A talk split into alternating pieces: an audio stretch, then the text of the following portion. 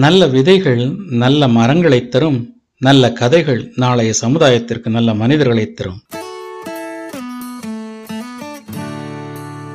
வணக்கம் அன்பு நண்பர்களே. நீங்கள் கேட்டுக்கொண்டிருப்பது எம் எம் ஸ்டோரிஸ்.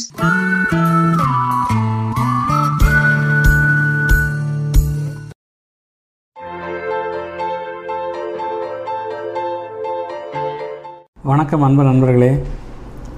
மிதக்கும் பயணங்கள். இது நான் எழுதிய சிறுகதை. சிறுகதை போகிறதுக்கு முன்னாடி ஒரு சின்ன இன்ட்ரடக்ஷன் இந்த கதை உருவானது எப்படிங்கிறதுக்கு ஒரு சின்ன இன்ட்ரடக்ஷன் அதாவது ஆயிரத்தி தொள்ளாயிரத்தி தொண்ணூற்றி ஆறாம் ஆண்டு மே மாதம் மே மாதத்தின் பிற்பகுதி ஒரு மத்தியான நேரம் ஏர் இண்டியா விமானம் என்னை ஜெத்தா விமான நிலையத்தில் தரையிறக்கியது. ஜெத்தா விமான நிலையங்கிறது ஒரு புனிதமான இடம் இஸ்லாமியர்களை பொறுத்தவரை. உலக இஸ்லாமியர்களுக்கு அது ஒரு கனவு பிரதேசம். மக்கா மதினா போகிறதுக்கு அங்கே தான் வரணும் அவங்க எல்லாருமே. அந்த ஒரு புனித பூமியில் ஒரு நாலரை ஆண்டு காலம் வாழ்க்கையினோடது ரொம்ப சந்தோஷமாக இருந்துச்சு.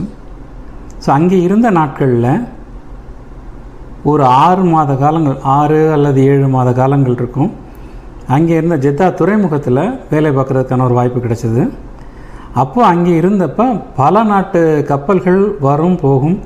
அந்த கப்பல்களில் பல விதமான பல தேசத்து மனிதர்களை சந்திக்கிறதுக்கும் பேசுகிறதுக்கும் ஒரு வாய்ப்பு கிடைச்சிது. அப்படி அங்கே ஜெத்தாவில் வேலை பார்த்த கால காலகட்டங்களில் சந்தித்த பல தேசத்து மனிதர்களை மனிதர்களை பற்றிய ஒரு சிறுகதை தான் இது. ரொம்ப நாளாக நான் இதை எழுதணும் எழுதணும்னு நினச்சிக்கிட்டே இருந்தேன். அவர்களுடைய பேசிய சந்தர்ப்பங்கள் அந்த காலகட்டங்களை நினைவு கூர்ந்து இந்த கதையை இப்போ எழுதியிருக்கேன் வாங்க கதைக்கு போகலாம். நன்றி. சிறுகதையின் தலைப்பு மிதக்கும் பயணங்கள். இந்த சிறுகதைக்கு முழு உரிமை மீயண்ணா மணிகண்டன். நெல்சனின் நடப்பு கான்ட்ராக்ட் நிறைவடைய இன்னும் இரண்டு மாதங்கள் இருந்தது. விரைவில் தனக்கு நிச்சயம் செய்த பெண்ணை நேரில் பார்க்கப் போகும் ஆவலில் இருந்தான் நெல்சன். இந்த கான்ட்ராக்ட் நிறைவடையும் பொழுது கப்பல் யான்பு துறைமுகத்தை நோக்கிய பயணத்தில் இருக்கும். கான்ட்ராக்ட் தேதி முடிந்து மூன்று வாரங்களுக்கு பிறகே கப்பல் யான்பு துறைமுகத்தை தொட்டிருக்கும். பொதுவாக கரையில் இறங்கும் பொழுது இரண்டொரு நாட்கள் அந்த துறைமுக நகரை சுற்றி பார்த்துவிட்டு பின் பயணத்தை தொடர்வதோ அல்லது ஊருக்கு திரும்புவதோ வழக்கம். ஆனால் யாம்பு துறைமுகத்தில் அப்படி இறங்கி உலா வர முடியாது. இஸ்லாமியர்களின் முக்கிய நகரமான மதீனா இருக்கும் காரணத்தால் இஸ்லாமியர்கள் அல்லாதவர்கள் அங்கே வெளியில் செல்ல அனுமதி கிடையாது. கப்பலை விட்டு இறங்கக்கூட கெடுபிடி அதிகம். முறையான அனுமதி படிவங்கள் பெற்ற மேலதிகாரி பரிசோதகர்கள் மட்டுமே கப்பலை விட்டு இறங்க முடியும். நெல்சனுக்கு கான்ட்ராக்ட் முடியும் காரணத்தால் அவன் திரும்ப அவனது ஊர் செல்ல வேண்டும். ஆதலால் அவனுக்கு அனுமதி வாங்கியிருந்தார்கள். கப்பலில் இருந்து இறங்கியதும் நேரே விமான நிலையம்தான் செல்ல முடியும். வேறு எங்கும் அடியெடுத்து வைக்க முடியாது. இந்த கப்பலில் பேட்ரிக் தான் நெல்சனுக்கு மிக நெருங்கிய நட்பு. இலங்கை துறைமுகத்தை கடக்கும் பொழுது ஒரு நாள் நெல்சனுக்கு காய்ச்சல் மிக அதிகமாக இருந்தது. கப்பலில் இருந்த மருத்துவர் ஒன்றிரண்டு மருந்துகளை கொடுத்து நல்ல ஓய்வெடுக்கச் சொன்னார். அந்த இரண்டு நாட்கள் முழு ஓய்வில் பேட்ரிக் நெல்சனை கவனித்து கொண்ட விதம் நெல்சனுக்கு அவனது தாயை ஞாபகப்படுத்தியிருந்தது. மேல்தளத்தில் வேலைக்கு செல்லும் பொழுது கூட வெந்நீரை ஃப்ளாஸ்கில் வைத்துவிட்டு நீ ரொம்ப எழுந்திருக்காதே. நான் ஒரு மணி நேரத்துக்கு ஒரு முறை டெக்கில் உன்னை வந்து பார்த்துக்கொள்கிறேன் என்று சொல்லிவிட்டு செல்வான் பேட்ரிக் அடுத்ததாக நெல்சனின் நெருக்கம் அந்த இரண்டு புறாக்கள். ஆம் ஒரு மாலை வேளை ஹாங்காங் துறைமுகத்திடம் விடைபெற்று கொண்டு கப்பல் நகர்ந்த பொழுது சிறகடித்து வந்து இரண்டு புறாக்கள் நெல்சனின் டெக்கின் ஜன்னல் அருகே அமர்ந்தது. ஒன்று இளம் சாம்பல் நிறம் மற்றொன்று வெண்மை. நெல்சனுக்கு இவைகளை பார்த்த பொழுது மிகவும் ஆச்சரியமாகவும் மகிழ்ச்சியாகவும் இருந்தது. இருட்டும் வரை அந்த புறாக்கள் அந்த ஜன்னலை விட்டு மீண்டும் பறக்கவே இல்லை. இது மேலும் ஆச்சரியத்தை துண்டியது நெல்சனுக்கு. காலையில் பார்த்தான் அங்கேயே நின்றன. அன்று அவைகளுக்கு அடைக்கலம் கொடுக்க எண்ணி கப்பலில் இருந்த மரச்சட்டங்களை கொண்டு அவைகளுக்கு கூடு செய்தான். தினமும் உணவு தண்ணீர் கொடுத்து புறாக்களை உபசரித்து வந்தான். வேலை நேரம் போக புறாக்களுடன் பேசி மகிழ்வது நெல்சனின் வினோத பொழுதுபோக்கு. இன்று பேட்ரிக்கு பிறந்தநாள் கப்பல் சிப்பந்தி கேக் செய்திருந்தார். எல்லோருடைய பிறந்தநாளையும் கேக் வெட்டி கொண்டாடுவது கப்பலில் வழக்கம். கப்பல் சிப்பந்திகள் அதிகாரிகள் என எல்லோரும் கூடியிருக்க கேக் வெட்டி முதல் துண்டை நெல்சனுக்கு ஊட்டினான் பேட்ரிக் நெல்சனும் பேட்ரிக்கு ஊட்டினான். ஃப்ரெண்ட்ஸ் உங்களுக்கெல்லாம் ஒரு ஹாப்பி நியூஸ் என்று நெல்சனின் திருமண நிச்சயத்தை சொல்ல வாயெடுத்தான் பேட்ரிக் வெட்கத்தில் சொல்லாதே என்று கையசைத்தான் நெல்சன். ஓர வழியில் பார்த்துவிட்டு சிரித்துக்கொண்டே தொடர்ந்தான் பேட்ரிக் நம்ம ஃப்ரெண்ட் நெல்சன் இந்த கான்ட்ராக்ட் முடிஞ்சதும் ஊருக்கு போய் கல்யாணம் செஞ்சுக்க போகிறார் அவங்க வீட்டில் பெண் பார்த்து நிச்சயம் செஞ்சிட்டாங்க. என்றதும் குழுமியிருந்த அனைவரும் ஹூய் என்ற ஆரவாரத்தோடு கைகள் தட்டி ஒவ்வொருவரும் நெல்சனுக்கு வாழ்த்து சொல்ல ஆரம்பித்தார்கள். I am happy to get your greetings எல்லோருக்கும் நன்றி. மறந்துடாதீங்க. இன்னைக்கு பேட்ரிக் தான் பிறந்தநாள். ஸோ இந்த செலப்ரேஷன் பேட்ரிக் தான் என்று ஞாபகப்படுத்தினான் நெல்சன். நடுக்கடலில் பிறந்தநாள் கொண்டாடி ஆனந்தமாய் பெற்றோருடன் ஃபோனில் உரையாடி நல்ல பொழுதாக இருந்ததை சற்றே மனதில் அசை போட்டு கொண்டிருந்தான் நெல்சன். புறாக்களுக்கு உணவளித்துவிட்டு இந்த இரவில் சற்று நேரம் இயற்கை காற்று வாங்கிவிட்டு வரலாம் என்று மேல் தளத்திற்கு வந்தான். அங்கே ஏற்கனவே பேட்ரிக் கையில் தேநீர் கூளையோடு நின்றிருந்தான். என்னடா தூக்கம் வரலையா? என்றான் பேட்ரிக். மனசு ரொம்ப சந்தோஷமாக இருக்குது எல்லாமே நிறைவாக இருக்க மாதிரி ஒரு ஃபீலிங் தூக்கம் வரல என்றான் நெல்சன். ம் உட்பி ஞாபகம்னு சொல்லு என்றான் பேட்ரிக் சிரித்து கொண்டே. ஹேய் எனக்கு மறந்தால் கூட நீ ஞாபகப்படுத்திடுவ என்றான் பதிலுக்கு சிரித்து கொண்டே நெல்சன். நெல்சன் உங்ககிட்ட ஒன்று சொல்லணும். இன்னைக்கு பாட்டியில் எல்லோரும் ஹாப்பியாக இருந்தாங்க. ஆனால் நீ கவனிச்சியா? வாலரி மட்டும் குவைட்டாக இருந்தா அவன் முகம் கூட கொஞ்சம் டல்லாக இருந்துச்சு. எஸ் கவனித்தேன் ஆனால் எனக்கு அதை கேட்கணும்னு தோணலை. என்ன இருக்கும்? அவகிட்டே கேட்கலாமே பேட்ரிக் என்றான் நெல்சன். நோ அவள் யதார்த்தமாக இருந்து நாம் தப்பாக புரிஞ்சுக்கிட்டா? என்று கேள்வி எழுப்பினான் பேட்ரிக் இல்லை அவள் ஏதோ நினப்பில் இருந்ததை என்னால் ஃபீல் பண்ண முடிஞ்சது என்றான் அழுத்தமாக நெல்சன். சரி விடியட்டும் நானே அவகிட்ட கேட்குறேன் என்று விட்டு நெல்சன் தொடர்ந்தான். நான் கிச்சனுக்கு போய் ஒரு டீ போட்டு எடுத்துகிட்டு வரேன் நானும் வரேன் என்று நெல்சனை திறந்தான் பேட்ரிக் டெக்கினுள் நல்ல உறக்கத்தில் இருந்தான் நெல்சன். கதவு திறக்கும் ஓசை கேட்டு சட்டென விழித்தான். படபடவென சிறகடித்தன புறாக்கள். பதட்டமாக உள்ளே வந்தான் பேட்ரிக் ஹேய் நீ எதுவும் வேலரிக்கிட்ட பேசலல்ல? என்று கேட்டான்.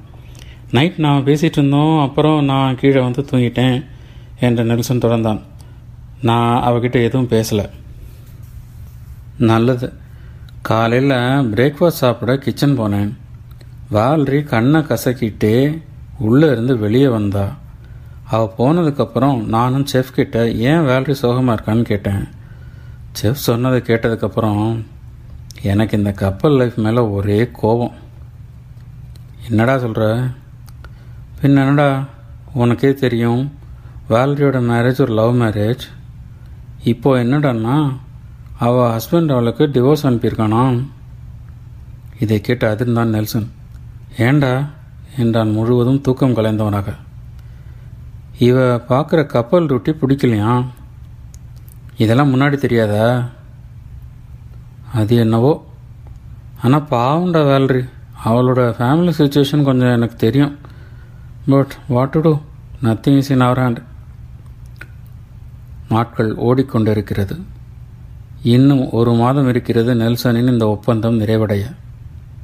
இன்று ஞாயிற்றுக்கிழமை பிரியாணி ஸ்பெஷல் வேல்ரி சைவம் என்பதால் கப்பலில் அசைவ உணவு சமைக்கும் நாட்களில் அவள் தனியே தனக்கென சைவ உணவு தயார் செய்து கொள்வாள்.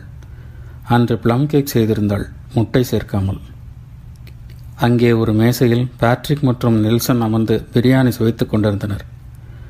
அருகில் தனது ப்ளம் கேக்குடன் வந்து அமர்ந்தாள் வால்ரி.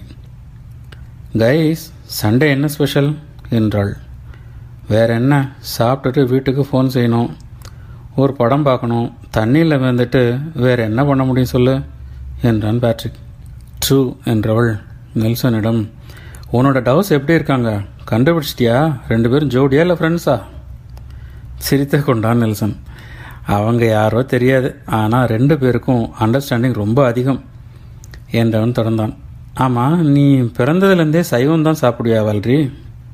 ஐ கான் சே பட் எனக்கு நினைவு தெரிஞ்சனால நான் வெஜ் தான். ஏனோ எனக்கு மீட் டேஸ்ட் ஒத்து வரல.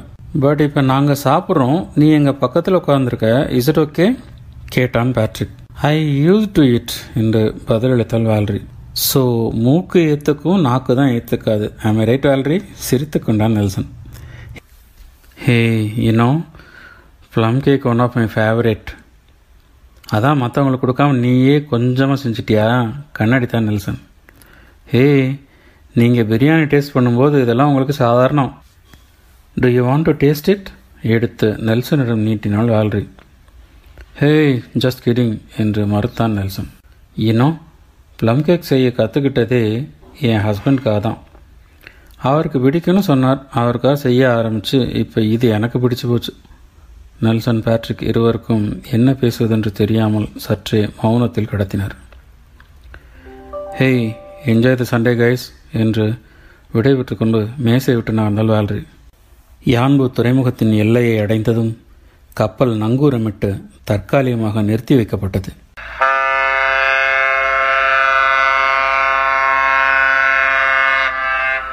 கப்பலின் சங்கொலி யான்பு துறைமுகத்திற்கு சமிகையானது துறைமுகத்திற்கு தகவல் அனுப்பினார் தலைமை மாலுமி. தகவலில் நெல்சனுக்கான அனுமதி விமான நிலையம் வரை தனி வாகனம் மற்றும் விமான டிக்கெட் போன்ற விவரங்களை மீண்டும் நினைவுபடுத்தியிருந்தார். இந்த இரவு மட்டும்தான் நெல்சனுக்கு இந்த கப்பல் பயணம். நாளை கப்பல் துறைமுகத்தை அடைந்த பின்னர் அவனுக்கு வேறு வாழ்க்கை காத்திருக்கிறது. இரவு உணவிற்கு பின் கப்பலில் பயணித்து வந்த சக ஊழியர்கள் அதிகாரிகள் ஒவ்வொருவரையும் சென்று பார்த்து விடை பெற்று வந்தான் நெல்சன். கேண்டீன் கடந்து வரும்பொழுது அங்கே வேலரி மற்றும் பேட்ரிக் இருவரும் நிற்பதை கண்டான். அருகில் சென்றான் நெல்சன். பேசுவதற்கு வார்த்தை வரவில்லை. பேட்ரிக்கின் கண்கள் பளபளப்பதை கண்டான் நெல்சன். வேலரியும் அதை கவனித்தாள். பேட்ரிக்கின் கையை இறுக்கமாக பிடித்து ஹேய் டேக் இட் ஈஸி இன்னும் ரெண்டு மாதத்துக்கு அப்புறம் நீயும் ஒரு இடத்துல இறங்க போகிற அதுக்கப்புறம் நானும் ஒரு இடத்துல இறங்கிடுவேன். நம்ம ஜாப் இப்படி தானே டேக் இட் ஈஸி என்று பேட்ரிக்கை சமாதானம் செய்தால் வேல்ரி. அதுவரை அடைத்து வைத்திருந்த மனக்குமுறலை பேட்ரிக்கின் தோளில் சாய்ந்து கண்ணீராக கொட்டி தீர்த்தான் நெல்சன். இதை பேட்ரிக் எதிர்பார்த்திருந்தவன் போல் நெல்சனை அணைத்து ஏற்றுக்கொண்டான். நெல்சன் தங்கியிருந்த டெக்கில் தனது உடைமைகளை சரி செய்து கொண்டிருந்தான். பேட்ரிக் அருகே நாற்காலியில் அமர்ந்திருந்தான். டே இந்த புறாக்களை என்ன செய்யலாம்? கேட்டான் பேட்ரிக் புரியுது. நான் கூட கூட்டிகிட்டு போக முடியாது. யாரையும் பார்த்துக்க சொல்லவும் முடியாது. ஸோ காலையில் அவங்க ரெண்டு பேரையும் ஜன்னல்கிட்ட வைக்க போகிறேன் அவங்க இருக்க நினைக்கிறாங்களா இல்லை பறக்க நினைக்கிறாங்களான்னு அவங்களே முடிவு செய்யட்டும். யாம்பு தரையில் நடக்கிறதுக்கு எனக்கு தான் அனுமதி இல்லை. ஆனால் யாம்பு வானத்தில் பறக்கிறதுக்கு அந்த புறாக்களுக்கு முழு சுதந்திரம் இருக்குது அவங்களுக்கு எந்த அடையாளம் கிடையாதே.